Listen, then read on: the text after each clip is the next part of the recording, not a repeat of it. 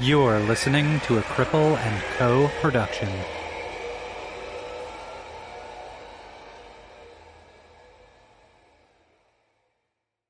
Hey there, Disability After Dark listeners. Before we start the show, I wanted to let you know about another disability podcast that I think you'll love.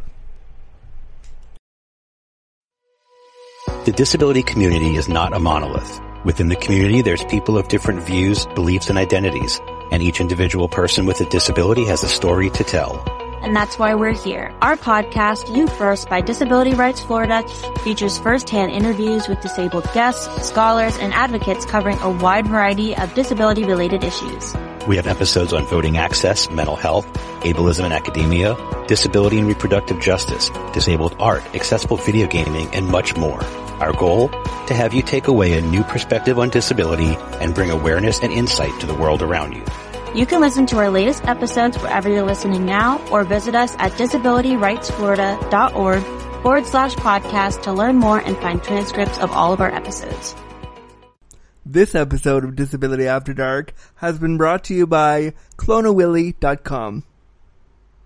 Clone-A-Willy and Clone-A-Pussy are do-it-yourself molding kits that allow anyone to make an exact replica of any penis or vulva into a sex toy at home. All materials are ethically sourced and 100% body safe. If you shop at cloneawilly.com right now and use the promo code DARKPOD at checkout, you can get 20% off site wide. Wow! That's a deal that cannot be cloned. I talked to one of the representatives the other day and they are more than willing to answer any questions you have about how to make your own clone a willy or clone a pussy, how to use the kit. They're so, so willing to go on this journey of cloning a willy or cloning a pussy with you. And they're super nice and super responsive to any concerns. So if you want to pick up your own clone a willy or clone a pussy kit right now, head over to cloneawilly.com and use promo code DARKPOD. That's D-A-R-K-P-O-D at checkout right now. And remember, this is a deal that cannot be cloned.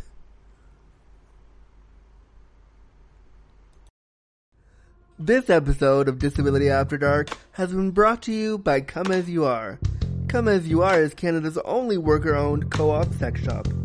Trans-owned and operated, Come As You Are carefully reviews and curates their selection of sex toys, books, and DVDs. Now you can get 15% off your next purchase at comeasyouare.com using coupon code After Dark.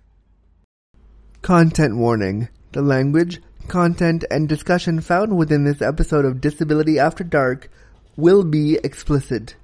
Listener discretion advised. This is a podcast that looks at disability stories. It's like sitting down with a really close friend to have a real conversation about disability, sexuality, and everything else about the disability experience that we don't talk about. The things about being disabled we keep in the dark. Here is your deliciously disabled host, disability awareness consultant, Andrew Gurza. Hello, hello, friends. Welcome to the show, friends, and thank you so much for clicking on this brand new episode of Disability After Dark, the podcast shining a bright light on disability stories. I'm, of course, your deliciously disabled daddy host, Andrew Gurza. Let us get comfy, cozy, and crippled and get today started, shall we? First things first, I want to thank some people who have pledged their hard earned dollars to keep the bright light shining on this beautiful show we do together. And the first person that I want to give a shout out to um, for pledging $1 a month is my friend T, who just goes by T. They're really awesome, and I'm the the pun I have for you, T, is that you your tea is piping hot. Yeah. Thank you so much for your pledge. And for your pledge, you get the show one day early and completely ad free. Thank you, thank you.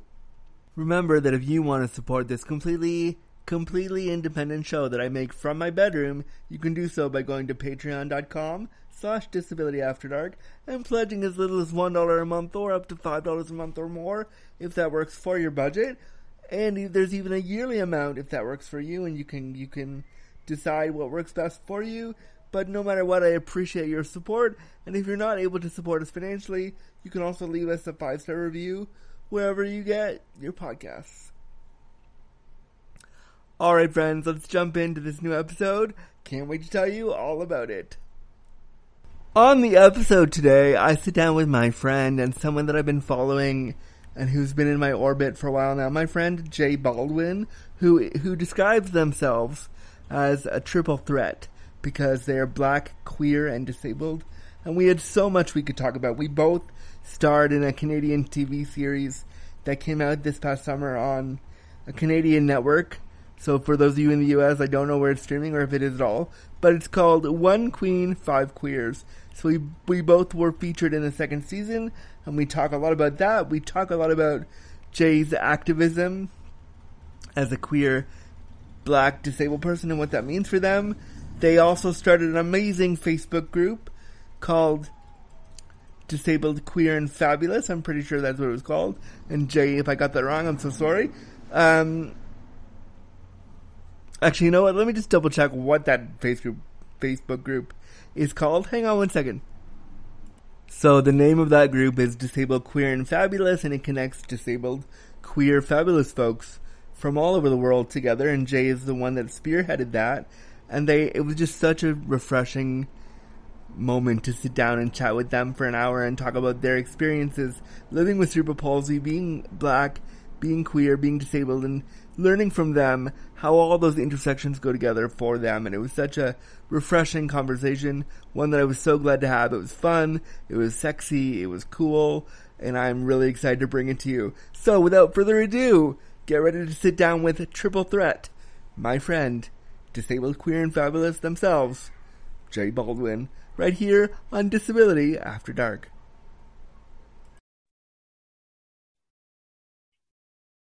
Jay Baldwin, hello. Hello. How are you? I'm well, thank you, and yourself. I am so much better for seeing you. How, I'm, I'm so happy to have you on the show. We've been in each other's orbits for we planned the original recording like a year ago, and I'm glad we're finally doing it. Um, yeah, better late than never. Yeah, right, exactly. Uh, and we were talking just before you we hit record that you're actually in my alma mater right now. You're a Carleton U student back where I used to go to school some 20 years ago now. Wow, that feels makes me feel super old. Yeah, but you're not super old. You're young and cool, and that's why we're best friends now and get along so well. Oh, well, well thank you, because I certainly don't feel young or cool, but I appreciate that. Um, so, you are. so I remember 20 years ago when I was at Carleton attending services and the joy of, of that. Um, what is it? Tell me a little bit from somebody who's there now. How has it changed from when, when I was a student? For anyone who's listening who doesn't know what attendant services is, Carleton U at the time when I went there, was the only school in the country of Canada that offered attendant care on top of your study. So if you lived in residence, you could get 24 hour attendant care, um, which was like unheard of at the time. It's changed a bit now, but 20 years ago it was the only one. So everybody went there. And so Jay is using that program still. Yeah, it still is 24 hour care, which is lovely. Um, a lot of the attendants are also students, which is important for me to like see myself in the program, I guess. And yeah. I've gained a lot of friends because of it. And it's just a, I really am grateful for it. And yes, as it still stands, it is the only university in Canada that does 24 hour care. Like York does it too, but it's not 24 hours. It's just with much of dimes. Like they come in for your care and then leave. That's yeah. the good thing about attendant services is if you need them, you just call. I mean, for me and being a young and cool activist, I have had to change some things and develop new ways for management to look at us and to see us.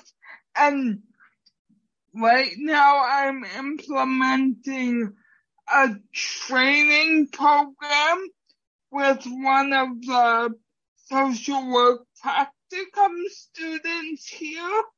And we are trying to implement the disability and they attendance and clients that happens yearly. So we basically use that as a way to about the deep stuff about disability and sexual autonomy and how disabled people are humans too and we have desires and things we want to achieve in life and we're not just young kids that you have to babysit, you know? Yeah, just as you said that, I, I think you said your your mic cut out just a little bit there. Just you said that you said you're you're starting a program for sexuality and disability with the attendants.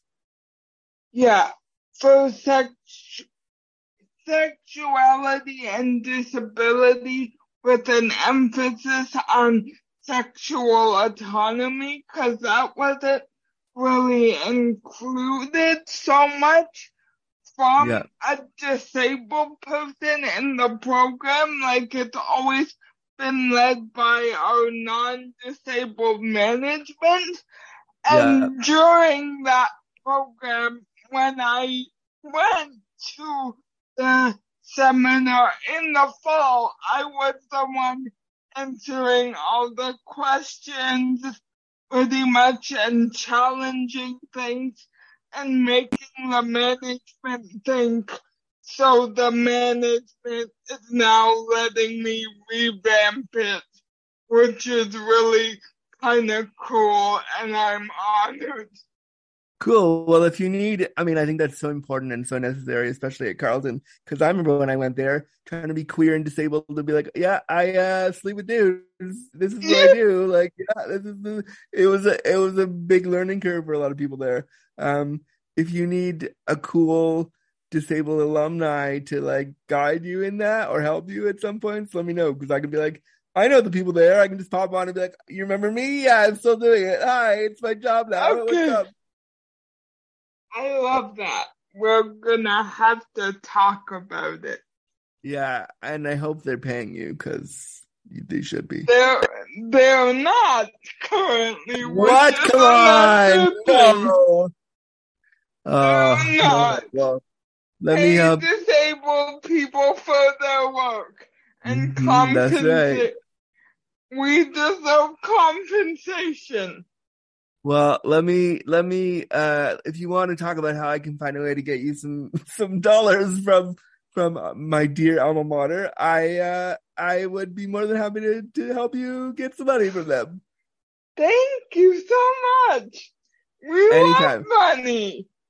but you and I could sit and gab for another hour just about all that stuff. But let's jump into a little bit about you are because for so for anybody who's listening who doesn't know who Jay the disabled babe is, uh, Jay Baldwin is. Can you introduce yourself a little bit? Tell us a little bit about who you are, what you do.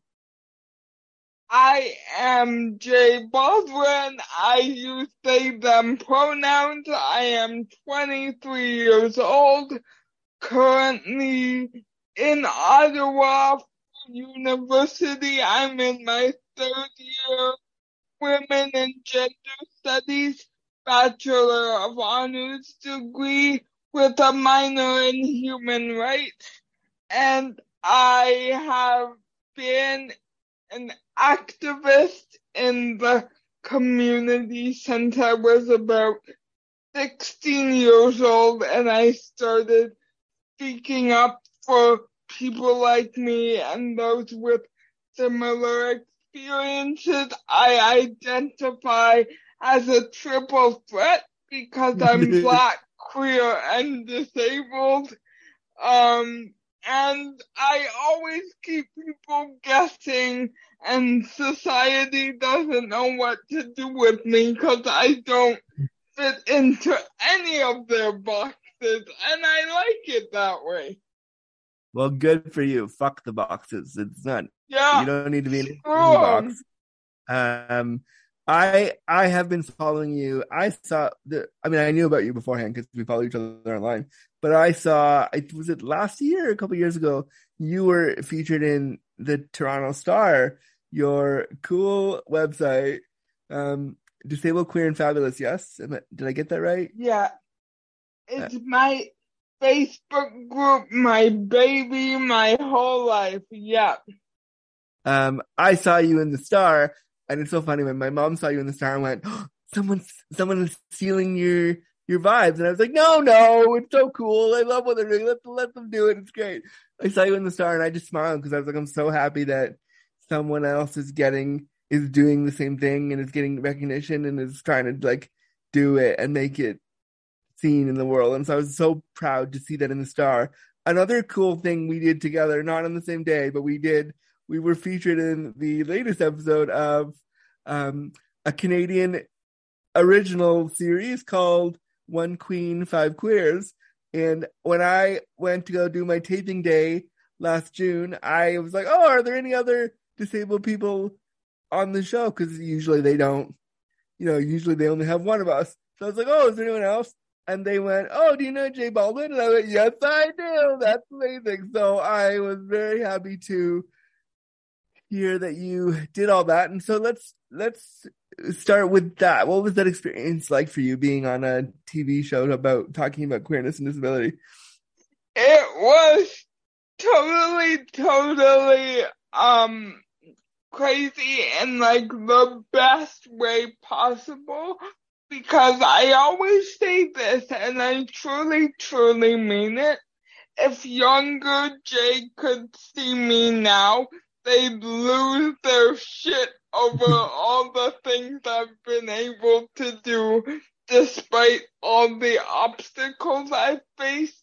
So it was beautiful to have that opportunity to come together with other queer folks of intersectional identities and like be one. Like we don't really get a lot of chances to just be together and talk with one another and share our stories. So that was one of the most meaningful moments to me in my life by far. And I love Brooklyn Hytes from RuPaul's Drag Race. She's a boss. We love was- Mama. She was so cool. And I remember when I did my shoot with her with them and I you know, there was a part in the episode where they had to draw something and she said, Oh, I'll draw for him because I couldn't draw.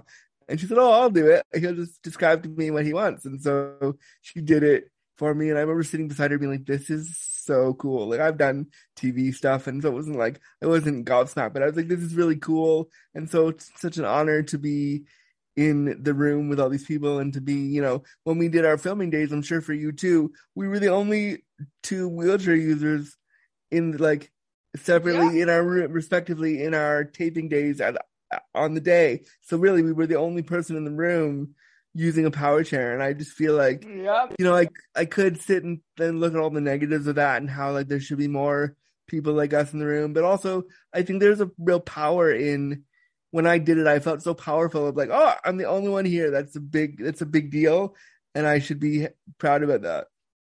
Yeah, I definitely felt that way too. And like my mom came with me. So did mine. She was like caregiver. So did mine. Yeah, mine too. yeah, and she was just so nervous at first because she grown so much. I love my mom.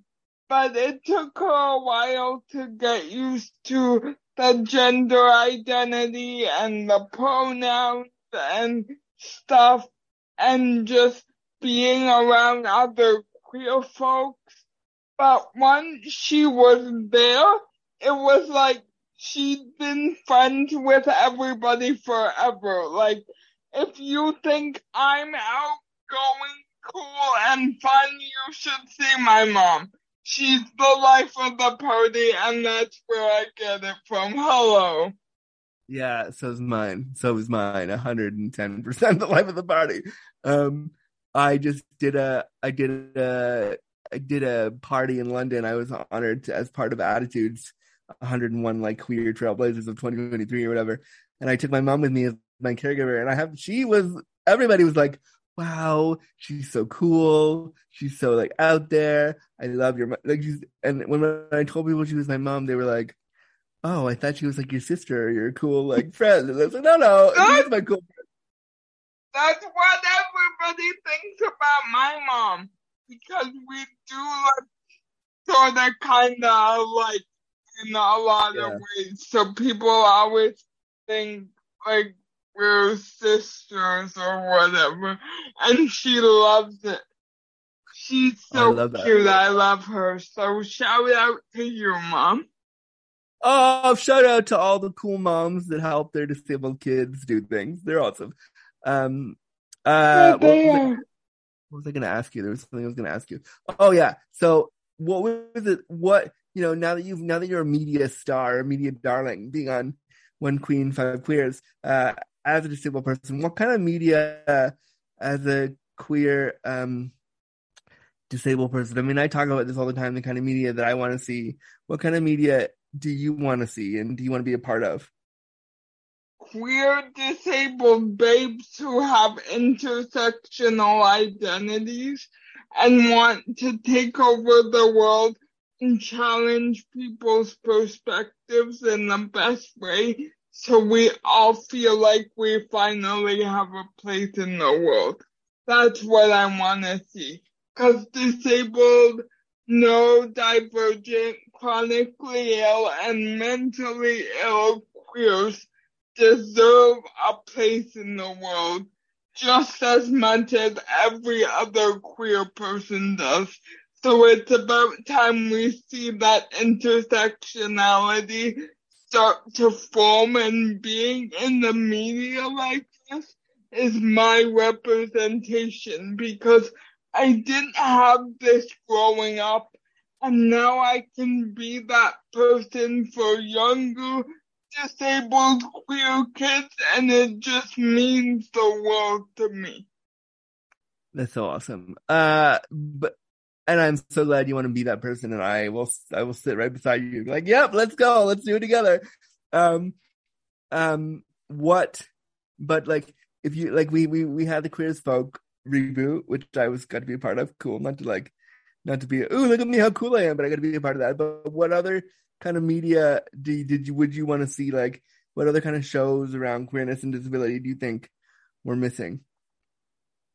Um, a lot of, like, I'd really like to see a drag show with queer disabled people and like, Right? I've been talking about about- this. I've been talking about this forever. I want it so badly. Brooklyn Hytes. If you're listening, I don't know why you would, but if for so, if if for whatever reason you listen to this episode, um, can you can you Brooklyn and I are besties. So I'll make sure Brooklyn listens. yeah, just pop you know pop us a DM. I I think it would be so fun. Um, all right. Well, if you if you wanted to have like a queer disabled drag show, I'm here for that. What? But so, what's your drag name? I don't know yet. I mean, who knows? I'm Oh, we'll have to just- we'll have to come up with something for you. Yes, we definitely will. And even for people who are physically disabled, um, it would be nice to have our caregivers with us so we can direct the care of like how we want to look and what we want to wear and all of that stuff so that our caregivers are included in that world with us because our Yeah. caregivers are so important and I think it'll make it really meaningful.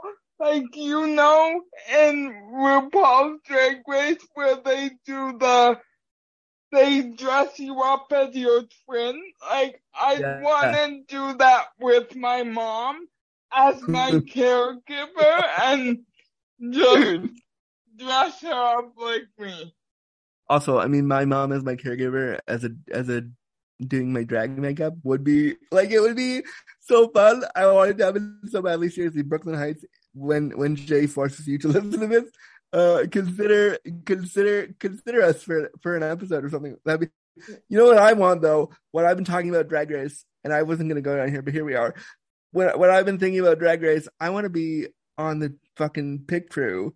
I want to have a hot disabled. I want to be a hot disabled pit crew person. And so a couple weeks ago on my social media, I took a bunch of like old photos of me, and I was like, "Here's my application for being on like pit crew. I'm hot, right?" So like, Yeah. wouldn't it be cool if they introduced the pit crew and instead of like your typical able-bodied muscle boys, which are great, and I love them, and by all means, like great. But like, wouldn't it be awesome if like one of them happened to be in a wheelchair? I literally get my jaw Yeah. would be on the floor. I would not, I would not be able to function after that. So lovely and needed. And oh my goodness, you'd be perfect for it. So, Uh, this is what I'm saying. Can some uh, can somebody put me on the pit crew, please? Please. Hire or- them, please. Or- Hire my hot, disabled, cool, queer friend. yes.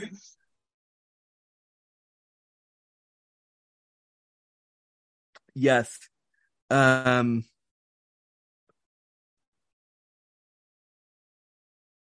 Jay, did I lose you? No, I'm here. Oh no, I just couldn't hear you anymore. I was like, oh no, did the thing. Sometimes Zoom is the worst. Um, but okay, we're back. Don't worry. And then what happened is me figuring out what to do with the sound. Uh, and I have no editor, so you're gonna listen to that because that's what happened. Uh, um, what was I gonna ask you? Oh yeah, so we both use they, them pronouns. I use they, he. You use they, them.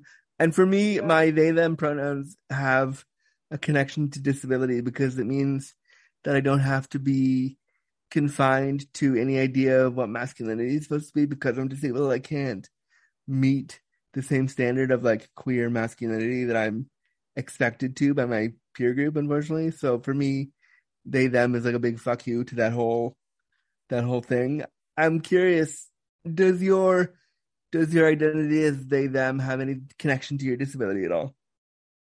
It definitely does because I feel like my identities are all interconnected and they them for me means I can um go against society's boxes of what I should be. So like you said, it's a big fuck you because I don't conform to anything. I don't identify as a man or a woman. I'm just Jay and people need to understand that Jay is a powerhouse and Jay will always challenge the norms of what things are supposed to look like because I need to be that for my younger self who tried so hard to conform to being a woman and being of service to other people when I now realize that it's important to be of service to yourself too and take that time for yourself because I am an empath and I feel people's feelings. So I often get consumed by that. And when I was seen as a woman, it was even worse because they were like, oh, she's just emotional, she's just this, and it was like, no, this is just who I am. I feel things, and that's okay. So it allows me as a non-binary person to not be labeled as the just emotional person. As the emotional woman that people want to box Yeah. as. I am a soft little Pisces baby. I feel people's feelings. I am a non-binary being who's soft and squishy and just wants hugs. And that's okay. I love it. I, I'm I'm totally here for the soft and squishy. Although I, know. do like, although I do like some things hard in my life, I'm also totally there Yeah. for the soft and squishy. Um, Yeah. uh, one of the things that we talked about a bit earlier, but I want to get back to because I think it's important. Tell me more about how your Facebook group started and why you wanted to start it. Go into the like the deep story about that. I started it because I was coming off a mental breakdown in August of 2020 and I really needed a community for myself that was accessible to me and accessible to others and could create connection without us having to feel bad or guilty or whatever for living our disabled existences and having to spend our time so wisely because a lot of us don't have the spoons and especially in the pandemic we can't have a lot of personal connection as easily so this was a way for me to bring people together and bring similar people from similar walks of life who had similar experiences, but also to let it be known that we were all different. So in October 19th of 2020, I just called up my best friend and said, Hey, I'm gonna do this. And they were like, okay, cool, I'll totally support that. And I did it. And it's grown ever since. And we have close, we have about 930 members all over the world right now. Wow, that's so cool. Yeah. And it is my baby. I've delegated like an admin moderator team that is absolutely lovely, might I add. I love them all. They all do great work. This group wouldn't run without them, and I'm eternally grateful for each one of them, and they are also all in the group and all disabled and queer, and we all have that representation that our younger versions of ourselves did not. So it's a really beautiful thing to know that I've created something that is making an impact. That's so awesome. And, and so if anybody wants to join who's listening right now, where should they go? Disabled, queer, and fabulous. It's on Facebook. All are welcome, including those who support us, who don't identify as being disabled or queer, as long as you're not an asshole. it's all good. All come. We love our community, so come join. Amazing. Uh, one of the things you mentioned in the questionnaire that I'm really eager to talk to you about is the stigma around sex and disability. So if we could go there uh, with you, I'd love to ask you kind of like what your experience is trying to be a sexual being with disabilities and with CP has been like for you. Yeah. it's been a wild ride full of a lot of bumps in the road because society doesn't see me as a desirable person.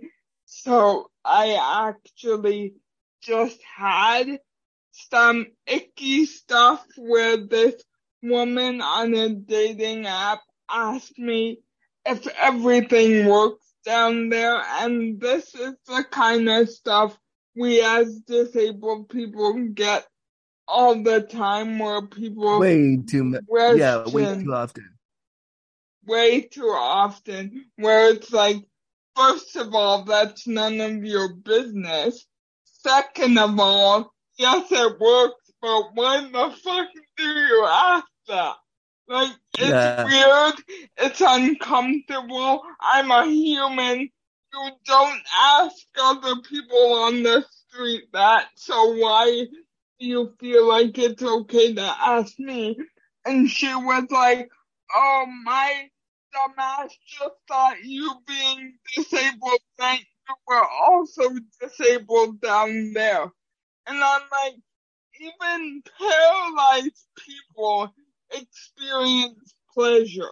So yeah, even if my genitals didn't work the way you expected them to, I'm still entitled to I'm not entitled to anyone's body, but I'm entitled to my own pleasure. I'm entitled to uh, feel, to feel things. I deserve to have pleasure, and even if it didn't work the way you expected it to, my body's still desirable. Period.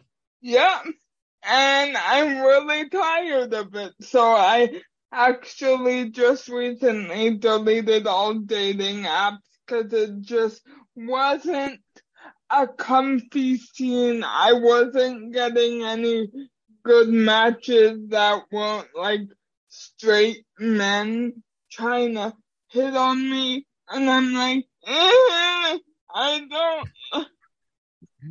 I, straight men, if you're listening to this, I love you as a person, but if you're not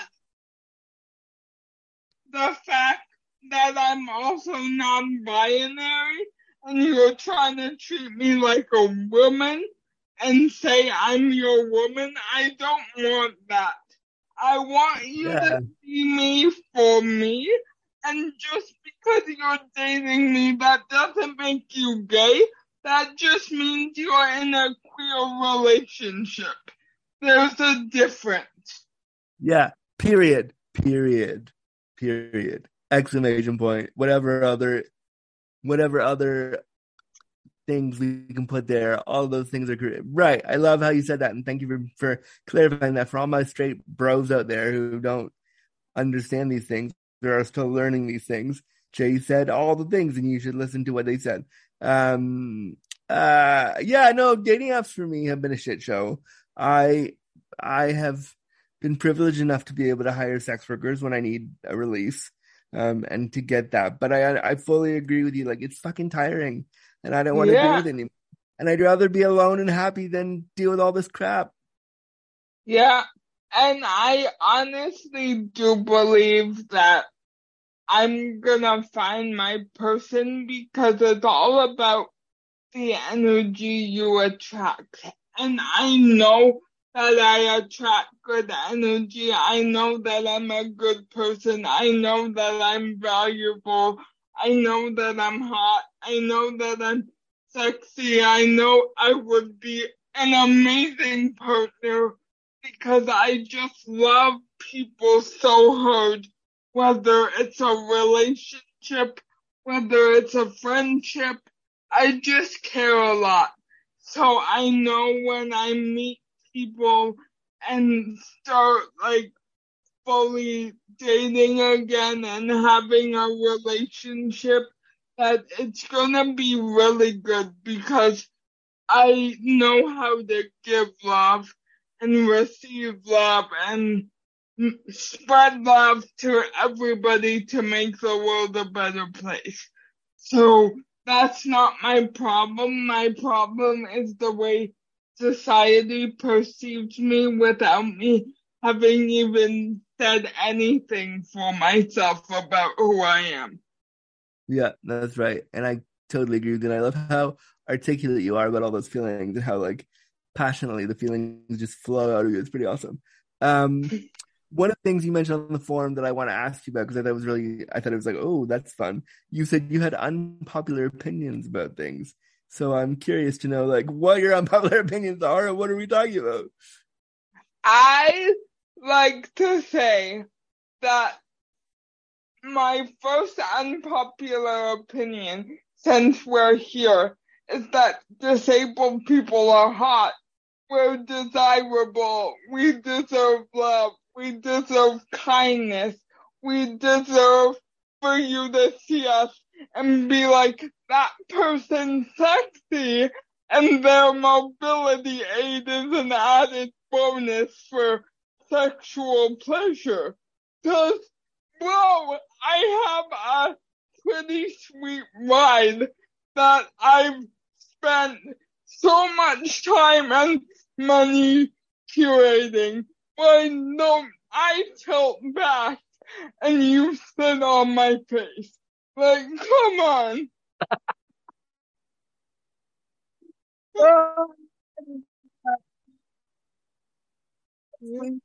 all the things, all the snaps. I agree with that so much. So, um, well, in this little corner of the world, disabled people are hot is not an unpopular opinion.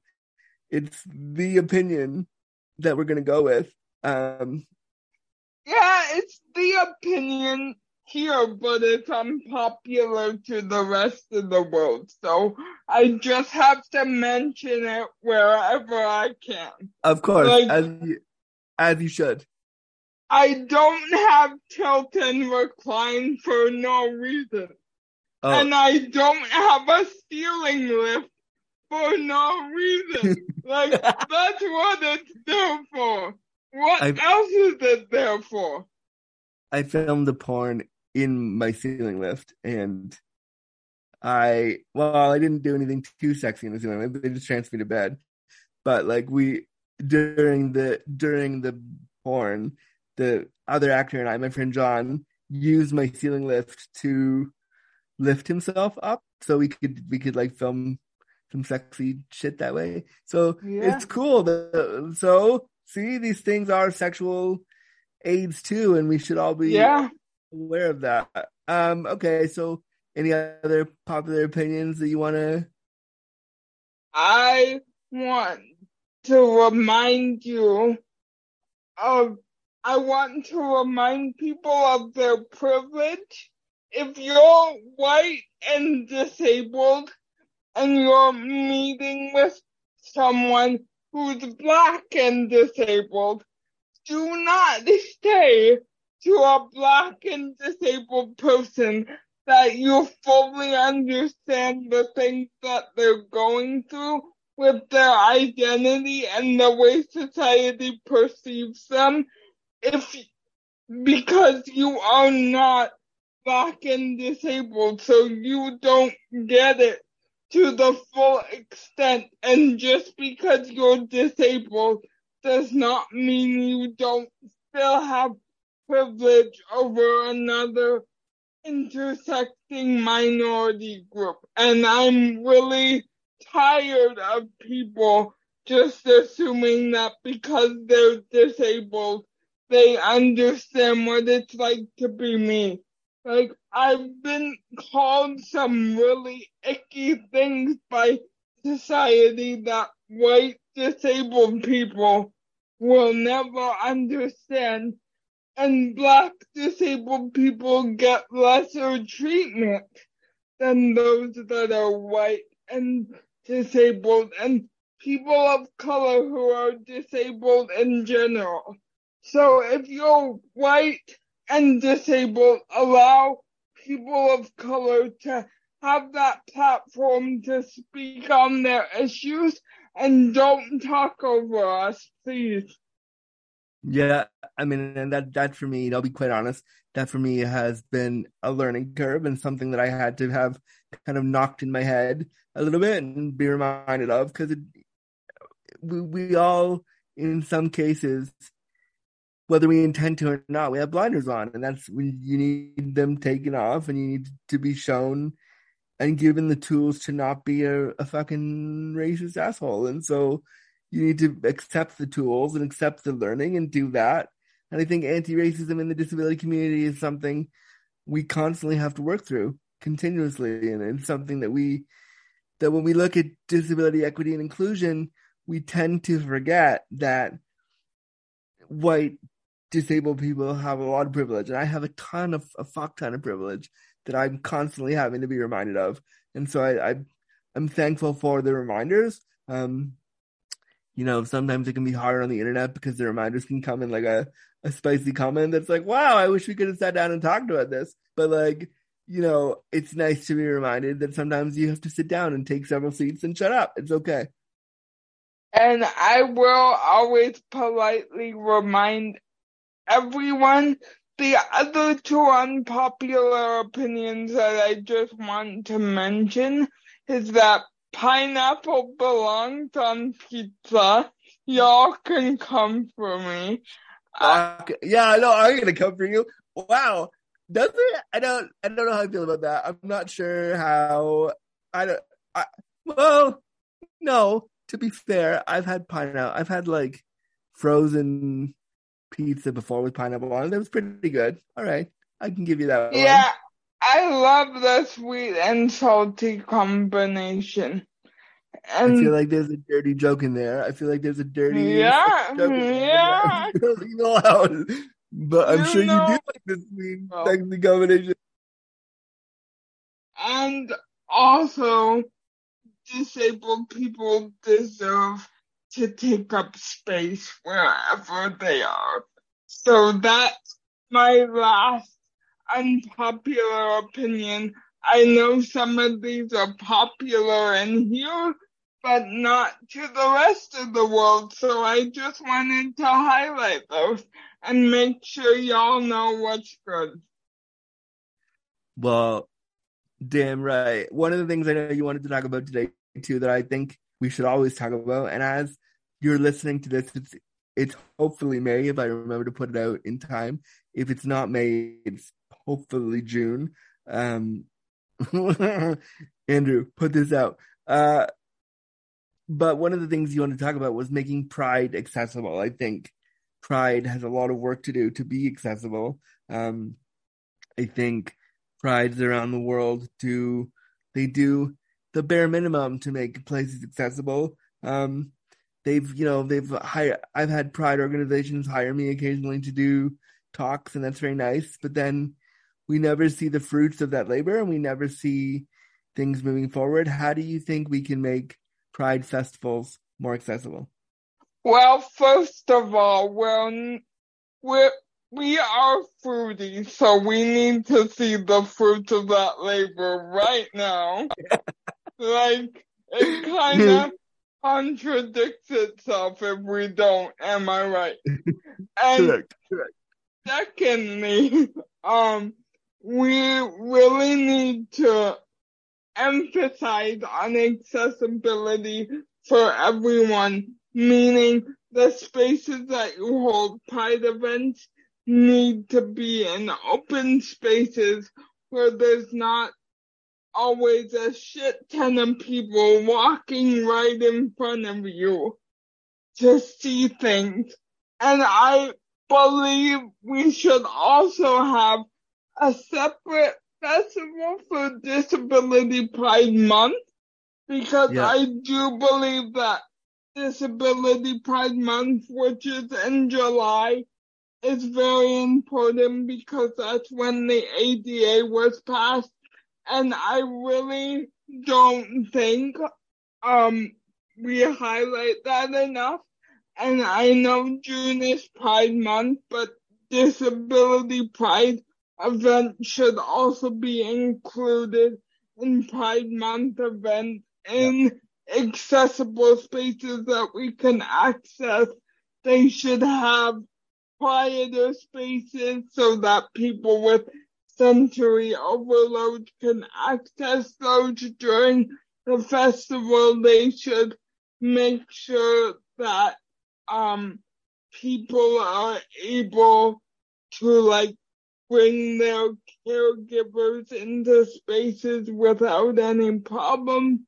They should also have um like pride events where we can attend drag shows in accessible spaces because I know I've wanted to attend drag shows, but they're usually pretty crowded and I usually can't go by myself, which limits my amount of independence that I have when I can't access pride events from my community on my own. I just find that really upsetting because disabled people can also be queer and we are also queer and we are also a part of that community. So allow us the space to make sure we can access those events. Damn right. Hire and pay disabled people to run Pride for you, bitches. We're here. Yeah. You can, you can do it, but Jay and I could run a committee. Hire us. We're right here. Hi. Hello. Hello. Hi. Hi. How are you? Hi. We'll Hi. do it for you. Hi. Hi. Hi. Um, I would love to run a Pride event with you. We should talk about that off the air because we that would be so fun. We should figure it out. I don't know. Yes, and we should do it in Disability Pride Month and also like invite disabled queers to come and we should have a drag show and like celebrate that together. Or, or you know, I was thinking as you were talking, I was thinking we. I mean, I, I threw a sex party for disabled people like eight years ago. What if we brought that back? I don't know. I don't know. we should do that again. Fuck yes.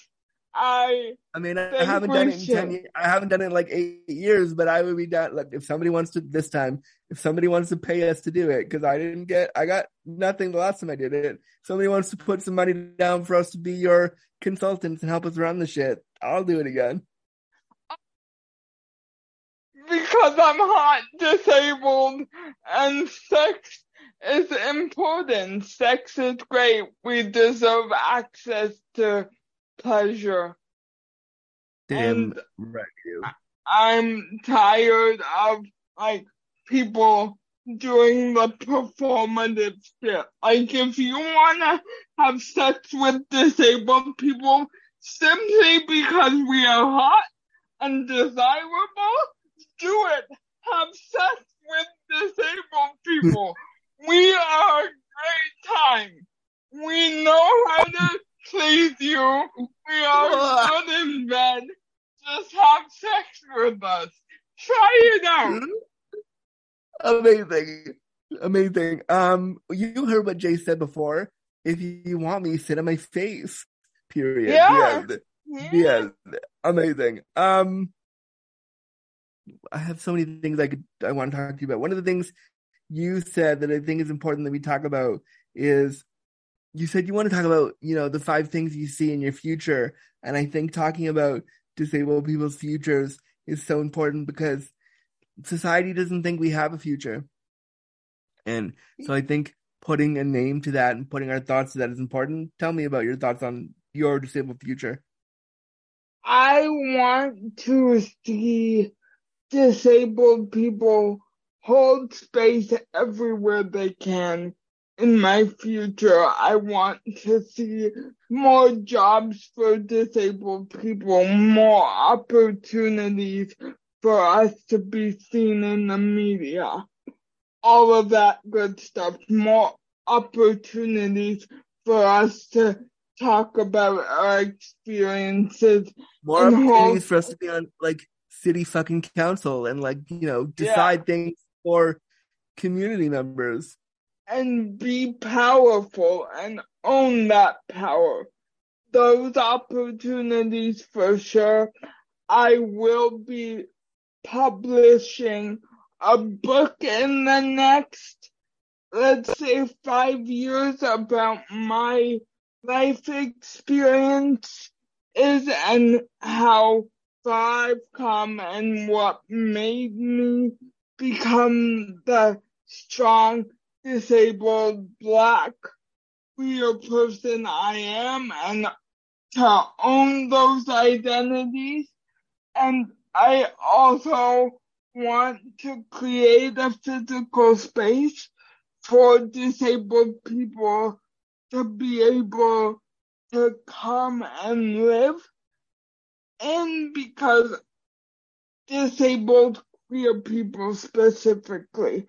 It's gonna be a safe space for disabled queer people to come and live in. I want it to be like an accessible apartment complex where we have uh, doctors close by, we have physiotherapists close by, we have people to provide us nutrition. We can have other queer caregivers be our attendants so, so that we don't want, have like, to come out. You kind of want like a cool version of like Laura. McMillan, but for adults, but it's queer also that? Yeah. Yeah. Ish. And tuition based. I literally want apartments where they can have subsidized apartments for disabled people who are queer, who are escaping bad situations, who need a place to stay, who need to like find themselves again after facing their trauma and what have you because a lot there's not enough accessible shelters for disabled queer people and disabled people in general who have certain needs can't access regular shelters because they're not accessible. So we either end up in a hospital or people will end up on the street.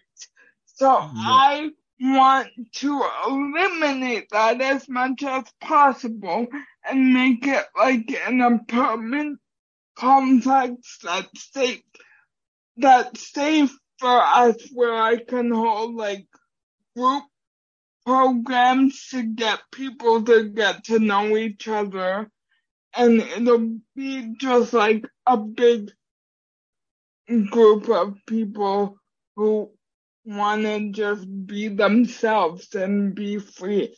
And I know it seems like a utopia, but it's not. Because I truly believe that with the work from my Facebook group that's already happening, I can make this physical space happen. And you and, kind of have a template in where you're living right now to make that space happen. You have examples of like, look, this can work. We just have to make it a little bit more queer, make it a little bit more open, yeah. make it a little bit yeah. more less ableist. Because I love Carleton, I love the intensive program there. They're great, but they have some work to do. Um, yeah, uh, they do. Um, I I love them all too. And I want to make it safe, so not like a hospital. I literally want it to be a place where people can call home. Especially with like, I want there to be like sensory rooms and access to different resources in the area. And I want disabled queer people to feel like they have a space and can hold space in it. And I see it happening. I would love to help you with that in whatever way I can because I think what you're suggesting and offering and wanting to do is so necessary. And I'm an old person now, but you're young and you have you have the time and energy and like push for that. So I'm so excited that you want to bring that forward because the things you're saying are so necessary and so often overlooked and underserved. And I think for somebody so young with so many disabilities to bring that forward and say, I want to do this is it it gives me hope for the next generation of disabled queers out there trying to do shit. Yeah. It definitely does. Uh, I'm just trying to think. So, so I think we've run out of most of our topic areas. Is there anything that you wanted to mention that we haven't yet? No, but I just wanted to say that thank you for having me on this lovely podcast. Thank you for listening to me talk a whole lot.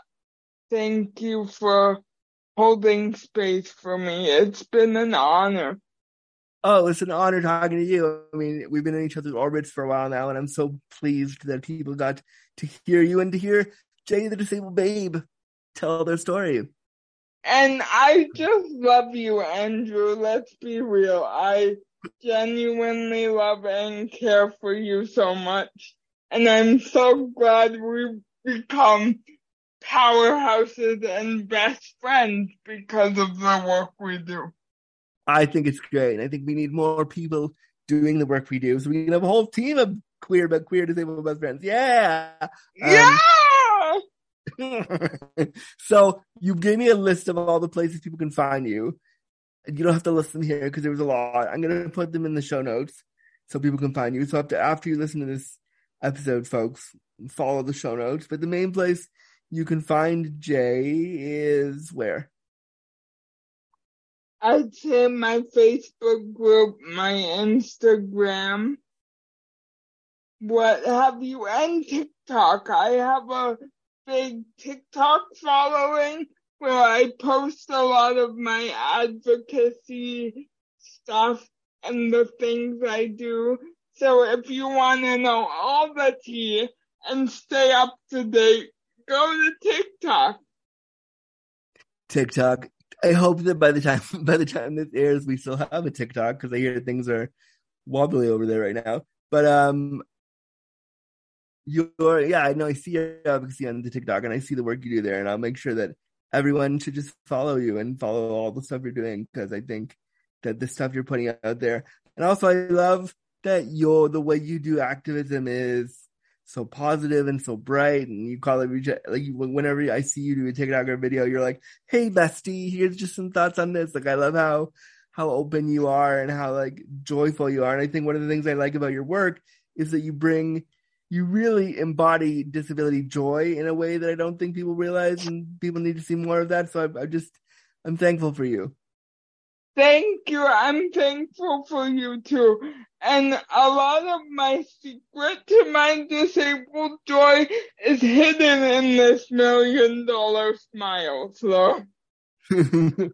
wow. Wow. Well, if anybody wants to, um, uncover the secrets of Jay's hidden, hidden smile universe, uh, just be kind and realize that their their wheelchair is a sex toy. Um, um uh, and as they said, shut up and sit on their face.